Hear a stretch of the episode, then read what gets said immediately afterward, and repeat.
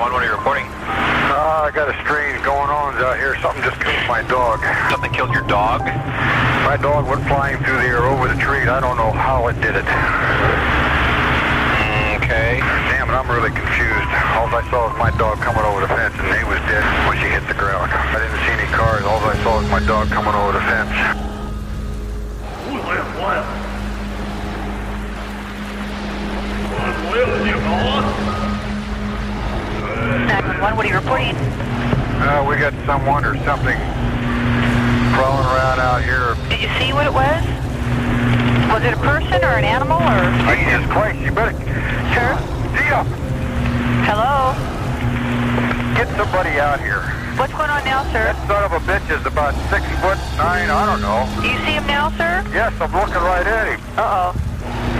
Okay, hang on. He's right... Is he in your yard, sir? Yeah, God, he's big. Okay, what's he doing in your yard? He's looking at me.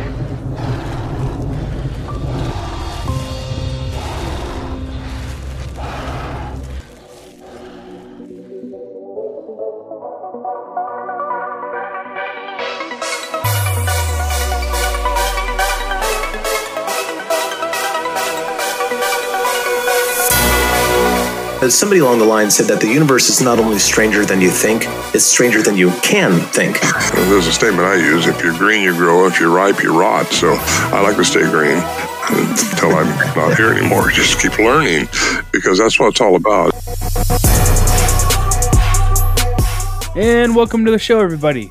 You're listening to Bigfoot and the Citizen Scientist podcast. I'm your host, Tyler, and I want to thank you for being here.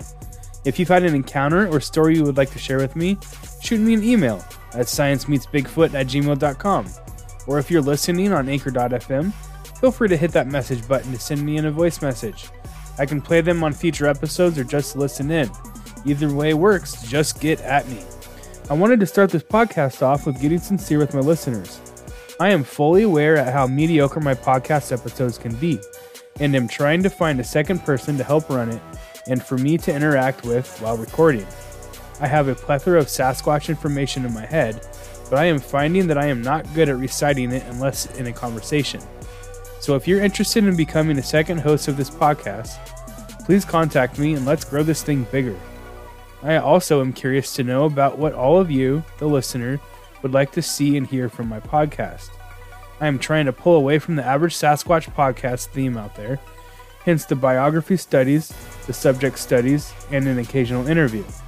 I recently heard of a very well known Sasquatch podcast host complain about the lack of creativity in the Sasquatch podcast world.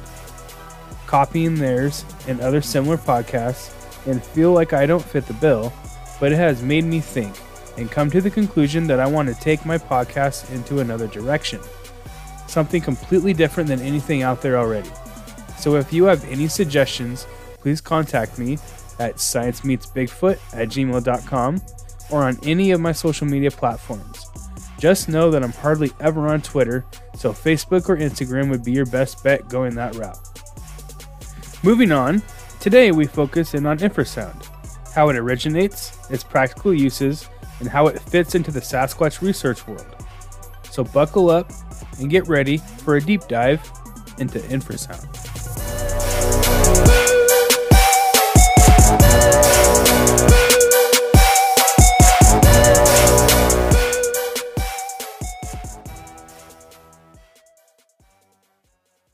In life, there are many sounds that make us uncomfortable, like car alarms, jackhammers, sirens, and my upstairs neighbors. But what if a sound made you uncomfortable even though you couldn't hear it? Hey friends, welcome to Vinylize. I am Jarrett New, and today we're going to be talking about infrasound, which is a very strange category of sound that's so low it's almost imperceptible to the human ear.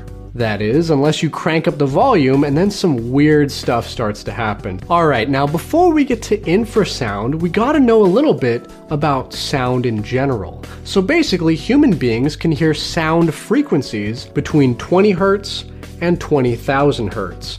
Bass sounds like a heartbeat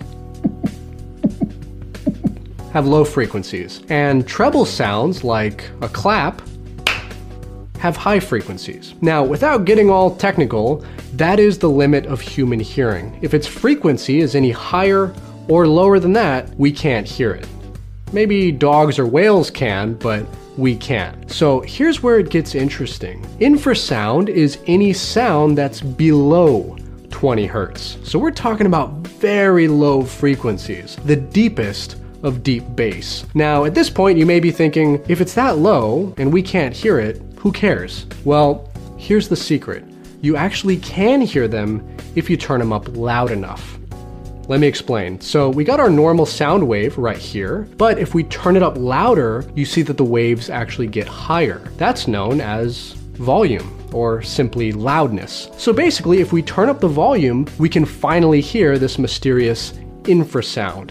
Now, in order to do this, you gotta have the right equipment, like a good pair of headphones, some quality speakers, or better yet, a really beefy subwoofer. Now, fortunately, I found two videos on YouTube which played some very low frequencies. The first one plays a 20 Hz tone, which is the lowest sound that we can normally hear, and the second one plays a 19 Hz tone, which is infrasound. So, in addition to hearing the samples through my headphones, I also played them through my vinyl setup. The computer was turned up all the way, and my Yamaha receiver was set to a volume of 70. And I didn't want to risk going any louder than that because those woofers on the speakers were going absolutely nuts. I mean, just look at how crazy they're vibrating. Very impressive. So, as a side note, I definitely have to hand it to Klipsch. Their speakers can really take some abuse. I have never seen speakers do that before. But then again, I've never played infrasound. So basically, the 20 Hz tone was kind of like a deep bass rumble, and overall it sounded pretty clean. However, the 19 Hz tone, the infrasound tone, sounded more like a helicopter with the blades spinning around and around. Now, like I said earlier, the most bizarre thing about infrasound is that it tends to make people uneasy the longer they listen to it. There's just something about it that doesn't seem normal. Also, if it's played loud enough, it does affect our inner ear, and that's why a lot of people report feeling dizzy after listening to it. This stuff is no joke. And in fact, during an experimental infrasonic concert in the UK in 2003, test subjects were exposed to a 17 Hz tone during two pieces of music. And according to the study, the mere presence of that tone made about 22% of the audience feel anxious, uneasy, sad, nervous, fearful, dizzy, and overall very uncomfortable. And it's because of these effects that many people have labeled it the fear frequency. Also, because these tones mess with our heads so much, several horror movies are rumored to have used them, like the first Paranormal Activity, The Shining, and Irreversible. Also, I gotta be honest with you, when I was first researching this topic and I started hearing these tones at a decent volume with headphones, I couldn't really take it for more than 30 seconds. It started to make my head feel a little wobbly. So, overall, from what I experienced, I would definitely have to agree that there's something very weird about infrasound.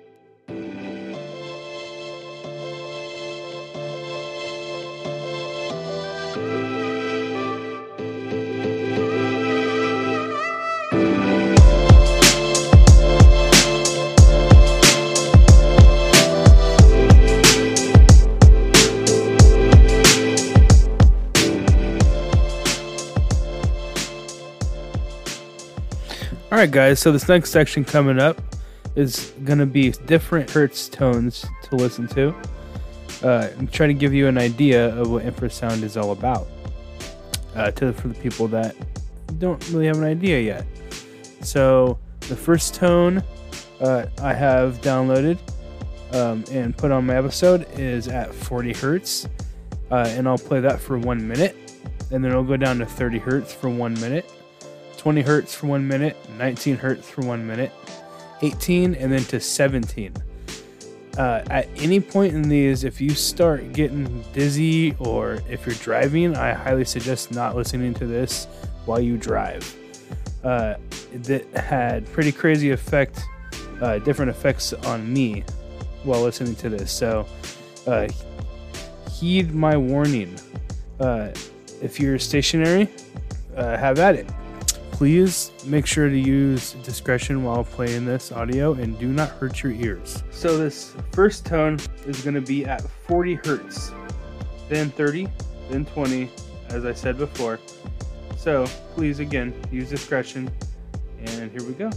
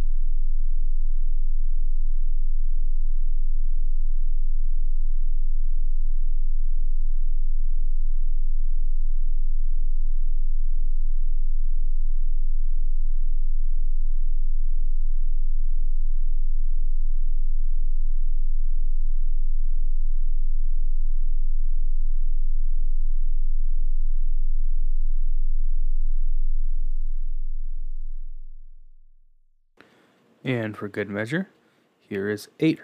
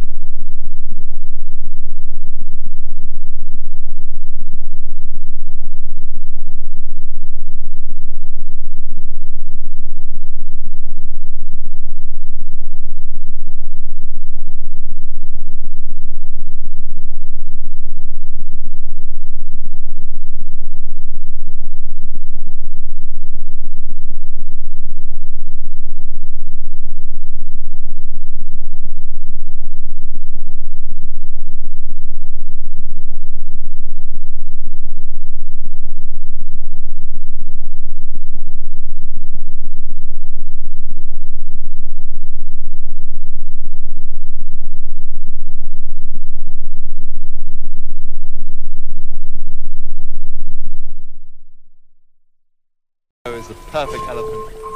Andre Kotz has worked with elephants for 25 years and knows the obvious behaviors that will show the elephants are hearing the infrasound. Andre, even though these are rescued elephants, do you still see a change in behavior when a thunderstorm's approaching like they would in the wild? When they hear a thunderstorm, they'll more than likely turn their backsides together, face into the thunderstorm, ears out with a spontaneous freeze. It's as though there's a secret message or something that happens and they just stand still. After the spontaneous freeze, you'll more than likely find that they start chatting amongst each other, low rumbles. If they respond in that way to our thunderstorm, then that's proof in a way that they can hear a part of the sound spectrum that we can't even tap Absolutely, into. absolutely, without a question of doubt.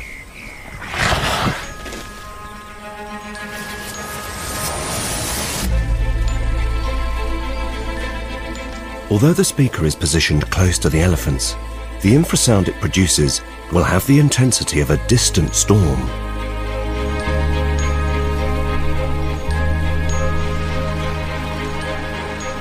The herd is busy feeding, so Patrick is looking for a definite change in behavior. Bruce, I think we're ready to play the speaker. Okay, Patrick, audio in two seconds.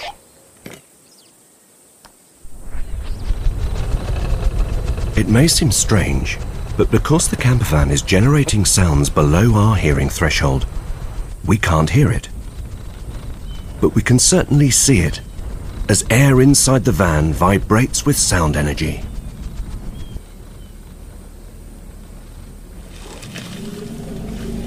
The elephants react immediately, turning to the speaker.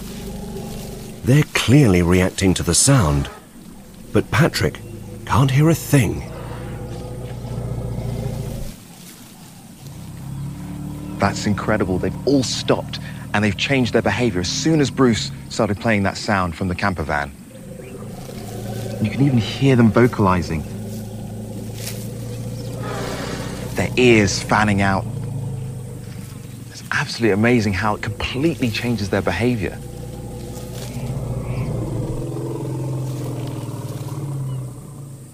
Bruce, it worked. There's absolutely no question about it, and their ability to determine the direction the sound was coming from, I was really impressed with that. The elephants are back feeding now, but virtually the entire herd turned and faced our infrasonic speaker, listening in to that secret sound of the storm.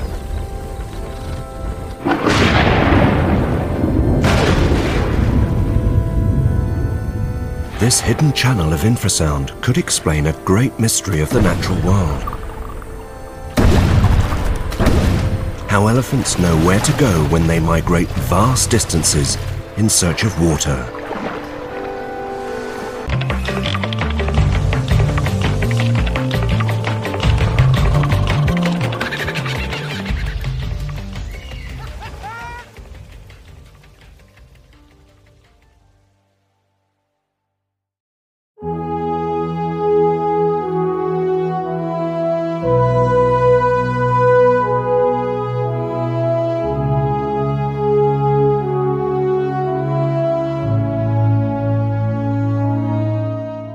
Infrasound, sometimes referred to as low frequency sound, describes sound waves with a frequency below the lower limit of audibility, generally 20 Hz. Hearing becomes gradually less sensitive as frequency decreases, so for humans to perceive infrasound, the sound pressure must be sufficiently high.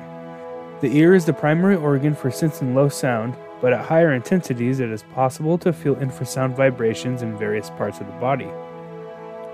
The study of such sound waves is sometimes referred to as infrasonics, covering sounds beneath 20 Hz down to 0.1 Hz, and rarely to 0.001 Hz. People use this frequency range for monitoring earthquakes and volcanoes, charting rock and petroleum formations below the Earth, and also in ballistocardiography and seismocardiography to study the mechanics of the heart.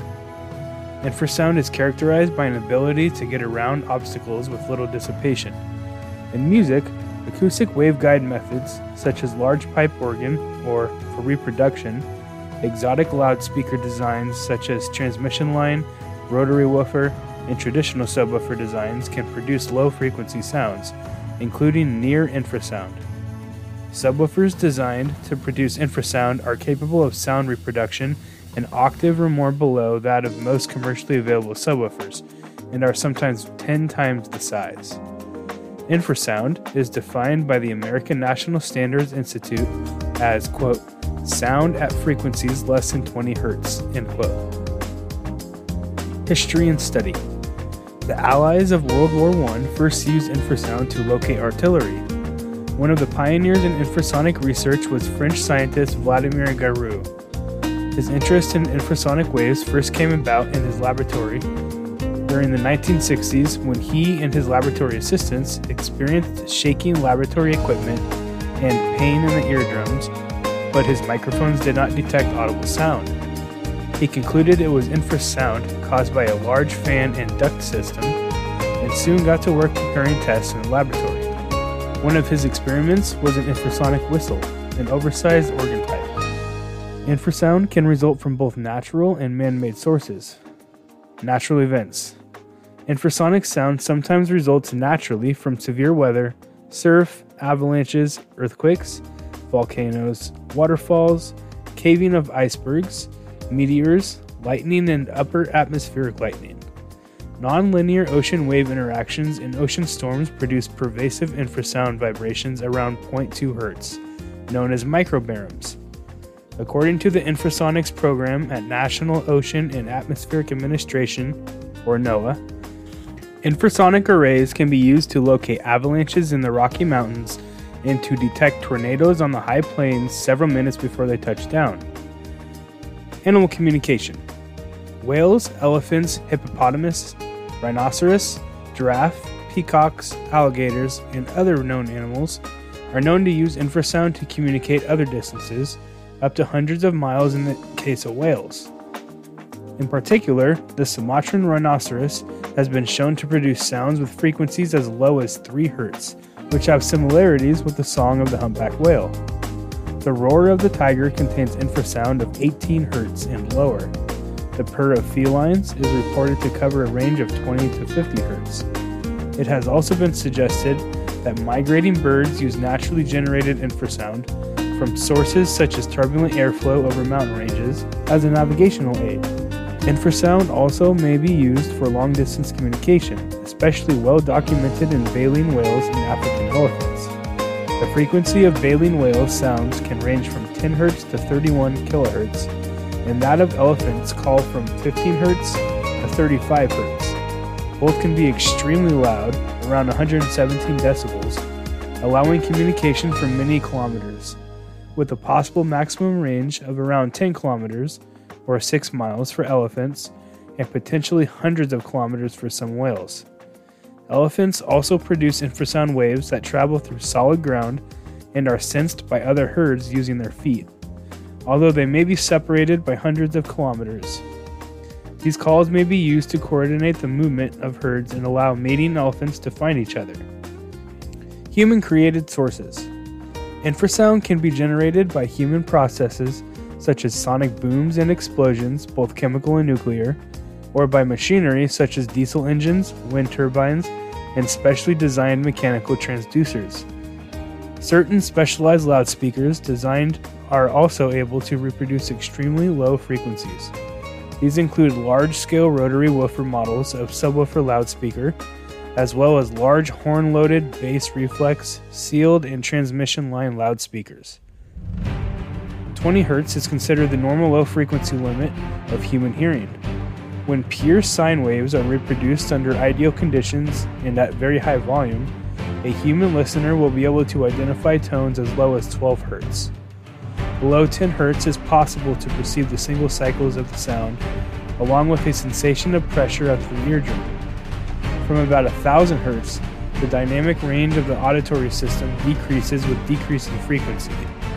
This compression is observable in the equal loudness level contours, and it implies that even a slight increase in level can change the perceived loudness from barely audible to loud.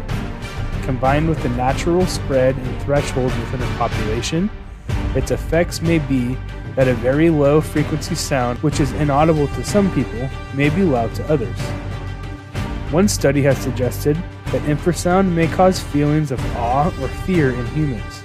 It has also been suggested that since it is not consciously perceived, it may make people feel vaguely that odd or supernatural events are taking place. A scientist working at Sydney University's Auditory Neuroscience Laboratory reports growing evidence that infrasound may affect some people's nervous system by stimulating the vestibular system, and this has shown in animal models an effect similar to seasickness. In research conducted in 2006 focusing on the impact of sound emissions from wind turbines on the nearby population, perceived infrasound has been associated to effects such as annoyance or fatigue, depending on its intensity, with little evidence supporting physiological effect of infrasound below the human perception threshold. Later studies, however, have linked inaudible infrasound to effects such as fullness, pressure, or tinnitus, and acknowledged that a possibility that it could disturb sleep. Other studies have also suggested associations between noise levels in turbines and self reported sleep disturbances in the nearby population, while adding that the contribution of infrasound to this effect is still not fully understood. Air is a very inefficient medium for transferring low frequency vibrations from a transducer to the human body. Mechanical connection of the vibration source to the human body, however, provides a potential dangerous combination.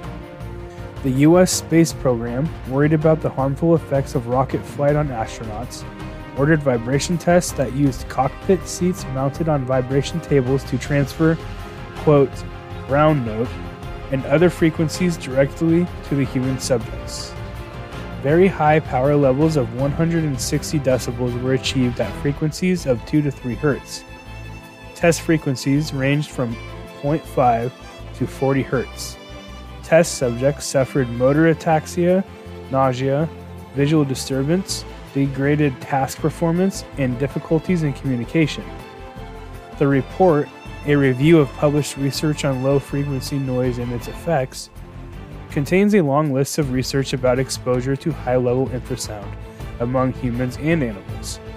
For instance, in 1972, Orden exposed 42 young men to tones at 7.5 Hz at 130 decibels for 50 minutes. That's 50 minutes. This exposure caused no adverse effects other than reported drowsiness and a slight blood pressure increase. In 1975, Slarve and Johnson exposed four male subjects to infrasound at frequencies from 1 to 20 Hz for 8 minutes at a time at levels up to 144 decibels. There was no evidence of any detrimental effects other than middle ear discomfort. Tests of high intensity infrasound on animals resulted in measurable changes such as cell changes and ruptured blood vessel walls. On May 31, 2003, a group of UK researchers held a mass experiment where they exposed some 700 people to music laced with soft 17 Hz sine waves played at a level described as, quote, near the edge of hearing. Produced by an extra long stroke subwoofer mounted two thirds of the way from the end of a 7 meter long plastic sewer pipe. The experimental concert, entitled Infrasonic, took place in the Purcell Room over the course of two performances, each consisting of four musical pieces. two of the pieces in each concert had 17 hertz tones played underneath.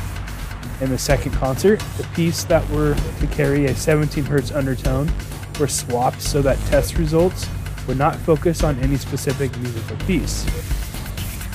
The participants were not told which pieces included the low level 17 Hz near infrasonic tone. The presence of the tone resulted in a significant number, 22%, of respondents reporting feeling uneasy or sorrowful, getting chills down the spine, or a nervous feeling of revulsion or fear. In representing the evidence to the British Association for the Advancement of Science, Professor Richard Wiseman said, quote, These results suggest that low frequency sound can cause people to have unusual experiences even though they cannot consciously detect infrasound. Some scientists have suggested that this level of sound may be present at some allegedly haunted sites and so cause people to have odd sensations that they attribute to a ghost. Our findings support these ideas. End quote. So, how does any of this relate to Sasquatch? Well, sometimes in the Bigfoot community, you may hear researchers and witnesses talk about being, quote, zapped. The zap they were referring to, I believe, is in fact infrasound. When we think about Bigfoot and infrasound, some are quick to dismiss the idea that Bigfoot has the ability to produce infrasound. But we must understand that there are natural and man made sources of infrasound. Some make the argument that Bigfoot is too human to make infrasound, but we know that some vocalists, such as Tim Storms, can produce notes in the infrasound range, so it's still in the realm of possibilities. Some studies indicate that infrasound may cause feelings of awe or fear in humans. This is commonly reported in the Bigfoot community from researchers and witnesses, but that is not all. Because a person cannot consciously perceive the infrasound, it may make them feel that odd or supernatural events are taking place. Could this possibly explain some of the wild claims by researchers and witnesses? It's definitely something worth considering. In my opinion, this might even explain some of the disappearing Bigfoot stories that we often hear about. It might even explain the idea of, quote, mind speak and portals. The idea of infrasound can also overlap into several other areas. Some studies have shown that some people get an uneasy or sorrowful feeling when exposed to infrasound. Some even report getting chills down the spine or nervous feelings of revulsion or fear. It seems that infrasound can produce some of the same effects as high EMFs. In ghost hunting, they often use EMF meters to check for high EMF frequency readings. We know that high EMF can cause a person to experience numerous things that parallel infrasound effects fear, paranoia, nausea, and a host of other effects can be caused by infrasound and high EMF. These are things we need to consider when we are researching. The only way mankind has ever discovered new things is by keeping one's mind logically open. If you have been following my podcast for any length of time, then you know that I encountered what they call mind speak, along with an unnaturally occurring switch of emotion. For a very long time, I went with the ideology that I was mind spoken to, and just never understood the change of emotion. But the further I have been diving into this topic, the more I'm starting to wonder if what I experienced was actually an effect of infrasound. As aforementioned, there are too many questions to be answered to know any of it for sure, but it's an amazing phenomenon that could account for a lot of mysterious and seemingly unexplainable Sasquatch accounts.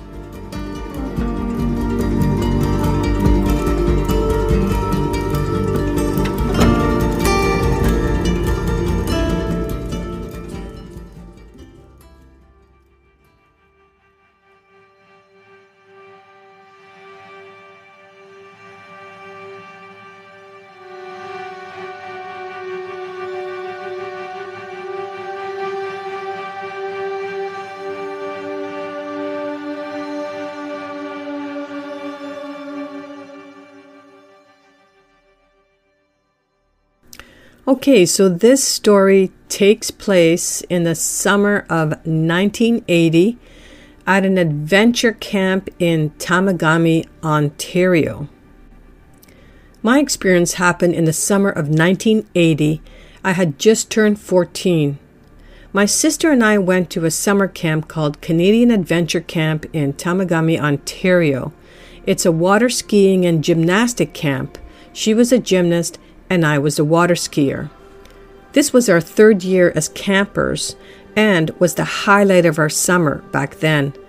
I call this an experience because to this day I don't have a concrete explanation for what happened. The camp was a four hour bus ride from our home in Toronto, and then a 30 minute boat ride to the private island where the camp was. Temagami is extremely scenic, lakes dotted with islands surrounded by forest. Despite our many amenities at camp, we were fairly remote.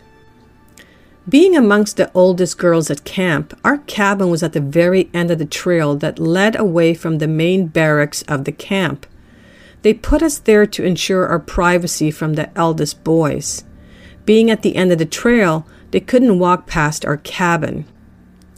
Our cabins were bare bones and screened in halfway up. Each girl had a few cubby holes for clothes and hooks for our towels and bathing suits. There were eight of us in the cabin, plus our counselor, and most of us were there for a month. We had a lot of snacks stored in our cabin. Parents would send care packages of cookies, candies, and every day we were allowed to visit a tuck shop to buy chips, chocolate bars, etc. Since quite a few of the girls in my cabin were gymnasts, they stashed more than they snacked. During my second week at camp, weird things began to happen. Someone started coming into our cabin at night and taking our stash of treats. Girls would say, Did you guys hear something here last night? Did you take my cookies? Hey, do you think the boys are taking our stuff? This went on for three nights and then got weirder. One girl had a Polaroid camera, and in the morning, all of the pictures were on the cabin floor, all black. I recall waking up and hearing the clicking of a camera and seeing the flash go off, but falling right back to sleep. On these nights, our cabin was ransacked, clothes thrown around, trunks and suitcases open and rummaged through. I also remember one of the girls had a bucket of popcorn it was completely eaten, and popcorn bits were everywhere in the morning. After grilling the boys and them denying any culpability over and over again, we decided to get up a sting. We arranged our cots in a semicircle facing the screen door of the cabin. We were all loaded with flashlights and waited in our beds in the dark to catch our brazen intruder. We were whispering and waiting when someone said, I hear someone coming. Footfalls on the pine needle path. Unmistakable. Shuffle, shuffle, step. Then one, two steps up the door, and the screen door opened with a shriek. Someone yelled, Now! for us to turn on our flashlights. The next morning, we had all slept through the morning dip and almost missed breakfast. I was shaken awake by a counselor from another cabin Wait, what? What the F? All of us were in a panic. What happened last night? Did you see anything? Who was it? How could we not know? We all had been keyed up, waiting to catch our intruder, but apparently we were duped again. We talked about it amongst ourselves during breakfast, but other than that, no one mentioned it again though they did move us to a new cabin closer to the center of camp. I will never forget this experience and have wondered what happened to us in Temagami that summer. It's not until recently listening to people like Scott Carpenter and Steve Isdahl that I feel I have some insight into my experience. Infrasound, infrasound, infrasound. Between 4 and 8 hertz has been known to induce deep meditation. Other frequencies make you feel scared, etc. Could this have been a Sasquatch? And does Sasquatch have the ability to make you fall asleep instantly? I will always wonder. I believe this is a case where a group of girls were zapped, or, as Karen phrased it, they were affected by infrasound. Infrasound can be created by many things. In the animal world, elephants use it to communicate at a distance of up to 10 miles. Whales are able to stun their prey with powerful blasts of inaudible sounds, which is used to paralyze their prey. So, is Sasquatch using infrasound to their advantage? I think so.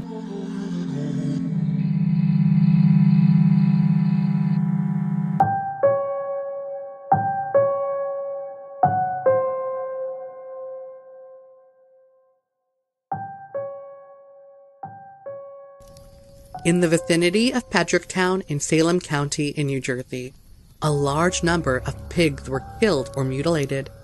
At least one had been carried off by something unknown, and its blood left a trail along some bushes at a height of three feet. This indicated that something larger than three feet had carried it off. On to the next one.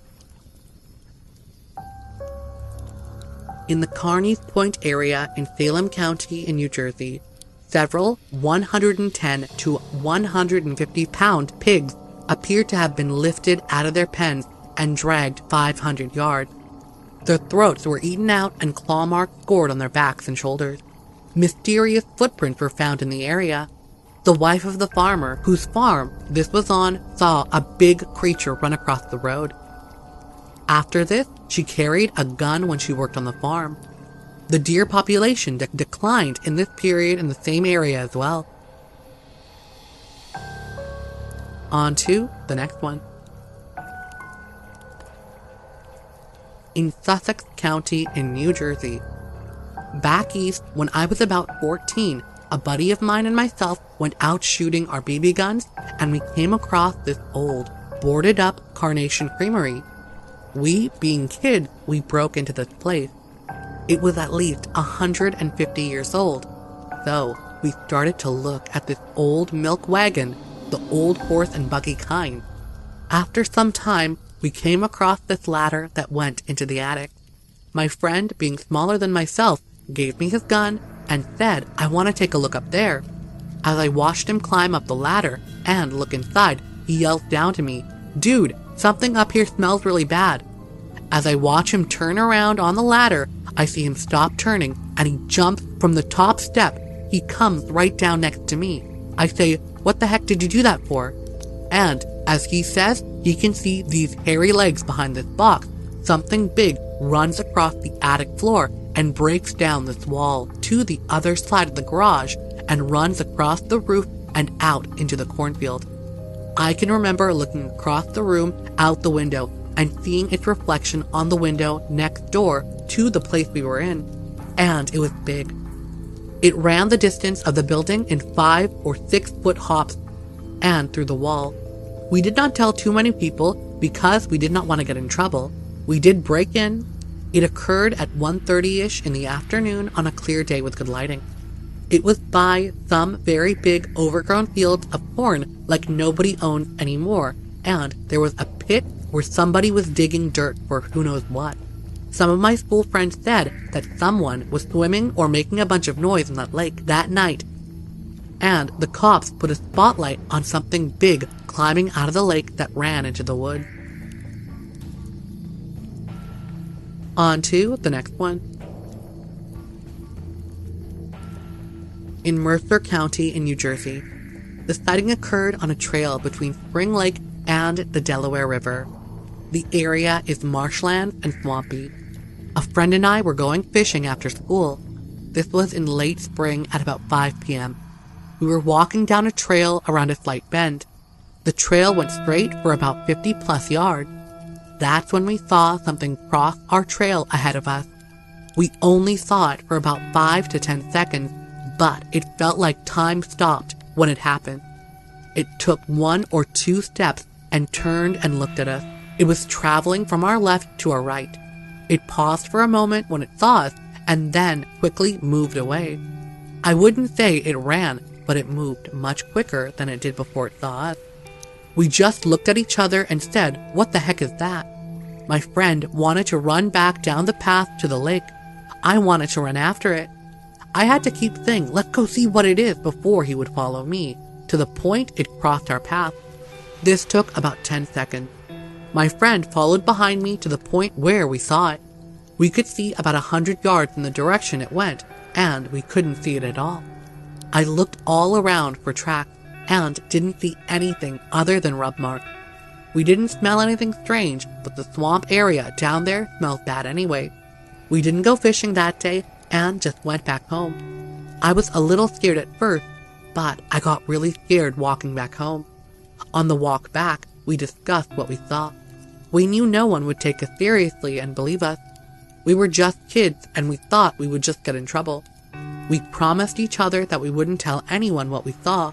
It was over six feet tall, but it wasn't over seven. It was dark brown to black.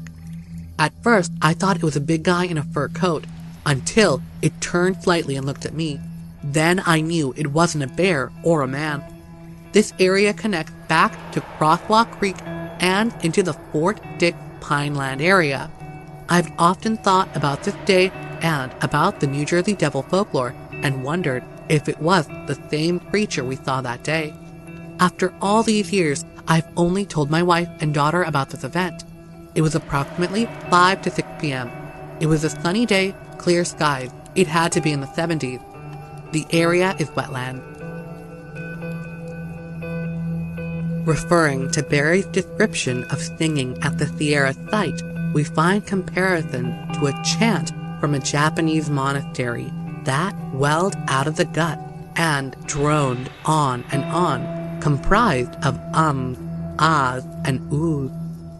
This is surprisingly congruent with overtone singing, wherein a singer establishes a stable, fundamental pitch and the vocal cords are manipulated to produce additional pitches above the drone. The Mongolian Siberian variant of this is known as Tuvan throat singing. Although the technique is used in a variety of cultures, overtone singing is practiced in Tibetan Buddhism and until 1976 was practiced among Japan's Ainu. While the human vocal apparatus is obviously capable of overtone singing, the technique would be much easier and perhaps more elaborate with additional vocal cords, an aspect of Bigfoot physiology proposed by some researchers. On episode 29 of the Strange Familiars podcast, Timothy Renner captured what sounds uncannily like overtone singing during an interview with a Bigfoot witness at his encounter site. To me, it sounds like someone or someone moaning or doing like a Tuvan throat singing, or something in the background, Renner says. I don't know what this was, and I didn't notice it while we were there. Constant, uninterrupted drones are found in indigenous music worldwide, often used to induce altered states of consciousness and contact the spirit world. Some Australian Aboriginal cultures believe the didgeridoo a tubular wind instrument, perhaps predating all other musical instruments, allows them to access the dream time, the other world. The sound of a didgeridoo is similar to overtone singing. The player's buzzing lips create a drone over which additional pitches are hummed or sung with their vocal cords. One witness was on an overnight expedition with several Bigfoot researchers near the Klamath River when his seven year old son broke off from the group. Rushing to follow, the witness watched in horror as his son froze and collapsed, almost as if having a seizure. The boy's eyes were glazed over when his father, now at his side, noticed a sensation of nausea and a loss of focus. There was a sound, almost felt more than heard, coming from the tree line. The closest thing I could compare it to it's an instrument played by the Australian Aborigines, the witness said. It's called a didgeridoo. It makes a very, very weird, distinct sound. The witness then noticed a dark, hairy figure 15 yards away in the forest. The shoulders and the head of a very, very large person. With every ounce of concentration and focus, the witness just discharged his firearm into the air and into the creature's knee as howls filled the forest. The witness immediately evacuated to the hospital where he claimed his son suffered a bear attack. The boy recovered quickly but remained traumatized. Witnesses believed the boy's seizure was caused by infrasound, but are researchers conflating the physiological effects of infrasound with altered state of consciousness? researcher Scott Carpenter, who, when he finally saw Bigfoot, was compelled to nonchalantly walk away, almost certainly in an altered state of mind. The Sasquatch's ability to hypnotize and change forms in order to trick people tends to be a recurring theme in many native legends, wrote Bobby Short. Like so many anomalies associated with Bigfoot, the notion of large, hairy hominid possessing the power to induce altered state enjoys strong precedent in the Native American lore.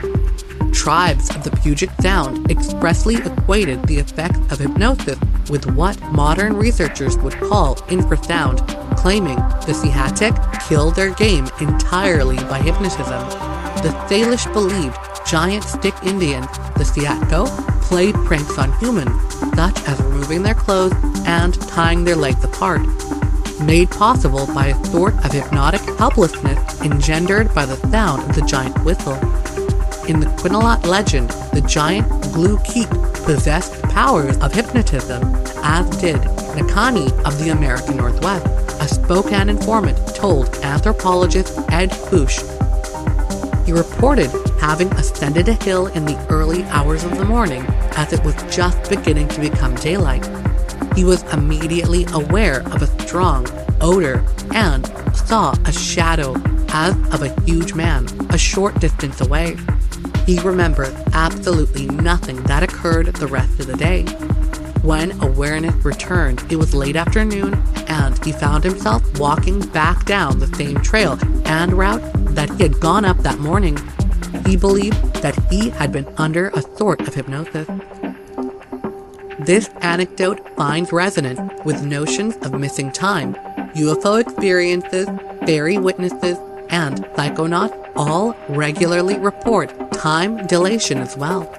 Hairy hominid elsewhere in the world, like Central Asia's ghoul and Siberia's kayak, allegedly possess similar hypnotic abilities, as do a variety of other cryptids, to say nothing of fairies, witches, and demons. Indeed, researcher Dmitry Bayanov draws comparisons between large, hairy hominids and the domovoi, a Russian fairy who, according to lexicographer Vladimir Dahl, can be on Good Sunday's night in the cattle shed. He is shaggy, but nothing else can be remembered because he knocks out memory. Many psychedelic experiences, and by extension, altered state of consciousness, are preceded by a strong, overpowering buzzing noise, often compared to a swarm of bees or hornets. While profound silences are commonly reported before sightings, alien, fairy, and Bigfoot witnesses also report similar humming sounds. Late alien abduction researcher John Mack found that an odd buzzing or humming sound indicated an abduction was about to occur among his subjects. The famous fairy abduction of Anne Jeffreys was accompanied by a sound as if a thousand flies were buzzing around her. Moreover, buzzing noises are regularly reported in Marian apparition, out of body experiences, and near death experiences. A Norwegian folktale describes a young adventurer's overnighting in the forest who, during a rainstorm, encountered a curious set of anomalies a hollow metallic sound like the croaking of the frog, and a penetrating whistle and piping, and a buzzing sound as if from a hundred spinning wheels. Fearing fairies, the boy ran, hearing the heavy tread of someone who moved over the crackling branches of the underworld. The source was a dark shape which approached, with a pair of eyes shining like glowing stars. Calling out, he received a growl in response, interpreted as coming from a bear. Late Bigfoot researcher Rob Riggs noted a trend of strange humming sounds frequently heard in ghost light and wild man sightings. One researcher was Bigfoot scouting in Washington when he heard a weird sound, like a large bumblebee or fly darting around his head, though nothing was visible. A handful of varying stories featuring similar sounds.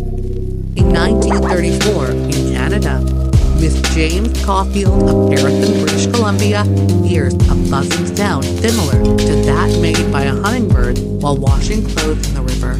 Turning, she sees a big man covered with hair from head to foot, and hides her eyes for fear of the Bigfoot's alleged hypnotism. She screams and faints, but her cries draw her husband near. The creature flees.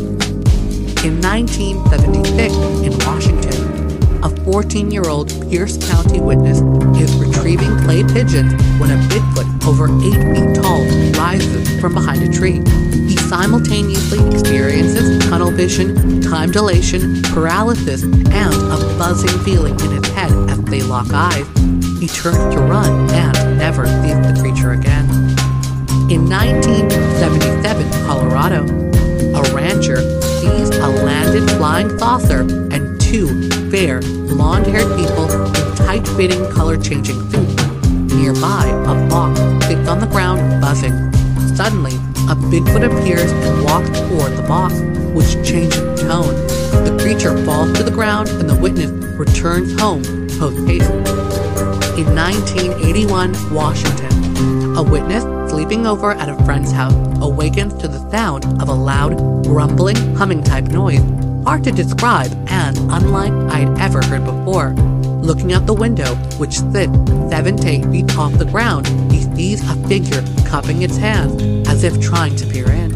The witness is unable to rouse his friend, but after a time, the shape leaves, resuming its deep, sing-song type humming sound. All of a sudden, he was feeling like there was this buzzing sound of like bees, you know? And it was lulling him into almost a trance. Said researcher Brenton Swain of an Oklahoma witness who had seen Bigfoot near his property. As soon as he recognized it and shook his head and started to ask, Do you hear that? Something roared at him. And he said this roar shook him to the core. The witnesses grabbed his little brother and took off for the house. But another friend, several yards ahead of them, claimed to have never heard the vocalization. If altered states of consciousness play a role in Bigfoot sightings, sound could be one of several possible vectors for initiating interaction. After all, a buzz could easily be described as a drone or vice versa. Smells may also initiate altered states of consciousness. In 1995, a fisherman in Fresno County, California, flagged down a compatriot, drawing his attention to an eight foot tall, reddish haired creature on a hill. The sighting was accompanied by an overpowering, wet, moldy animal musk. I tried to follow it, but again I felt an almost hypnotic sensation take over me, and my partner later told me he felt the same way, the fisherman later wrote. I couldn't move. We watched it go right up to the top of the hill and over it. I felt very overwhelmed. The witness said the odor made him feel almost hypnotized or drugged, and retained profound emotions from the event that caused him to cry whenever he remembered the sighting. Not unlike the strong psychological breakthrough experienced in some psychedelic trip. Perhaps flesh and blood Bigfoot have harnessed these powers of hypnosis, and all of their supernatural behavior, disappearing, invulnerability to bullet phasing, is merely illusionary. More skeptically, perhaps, these altered states of consciousness are induced by natural environmental factors caused by a shared set of consistent yet artificial hallucination. Example being enormous wild men among witnesses, or perhaps an inhuman other wishing to interact in these realities lures witnesses into an altered state of consciousness. This other may be physical, interdimensional, spiritual, or something in between. The large, hairy wild men seen by witnesses may be its true face or one of a dozen masks.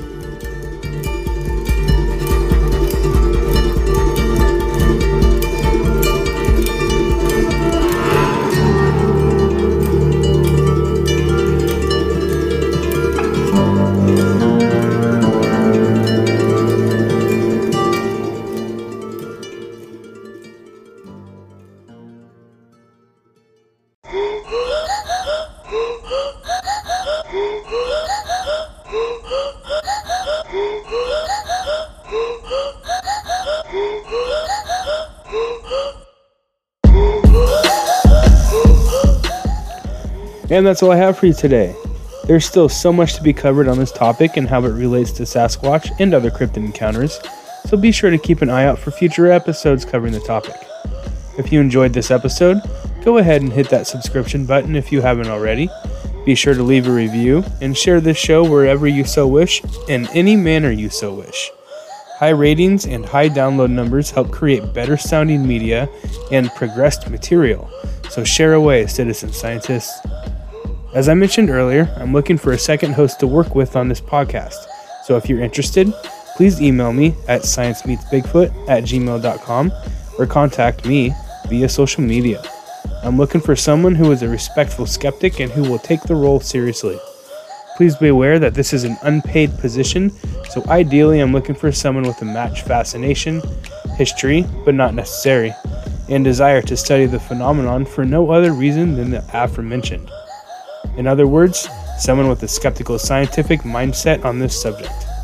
If you think you fit the bill, please contact me and we can talk. Alright, I want to thank everyone that tuned in to today's episode. I hope you learned as much about infrasound as I did and maybe a glimpse of how it's applicable to the Sasquatch phenomenon. So, before I let you go, please remember to love yourself, love each other, be kind, be safe, and until next time.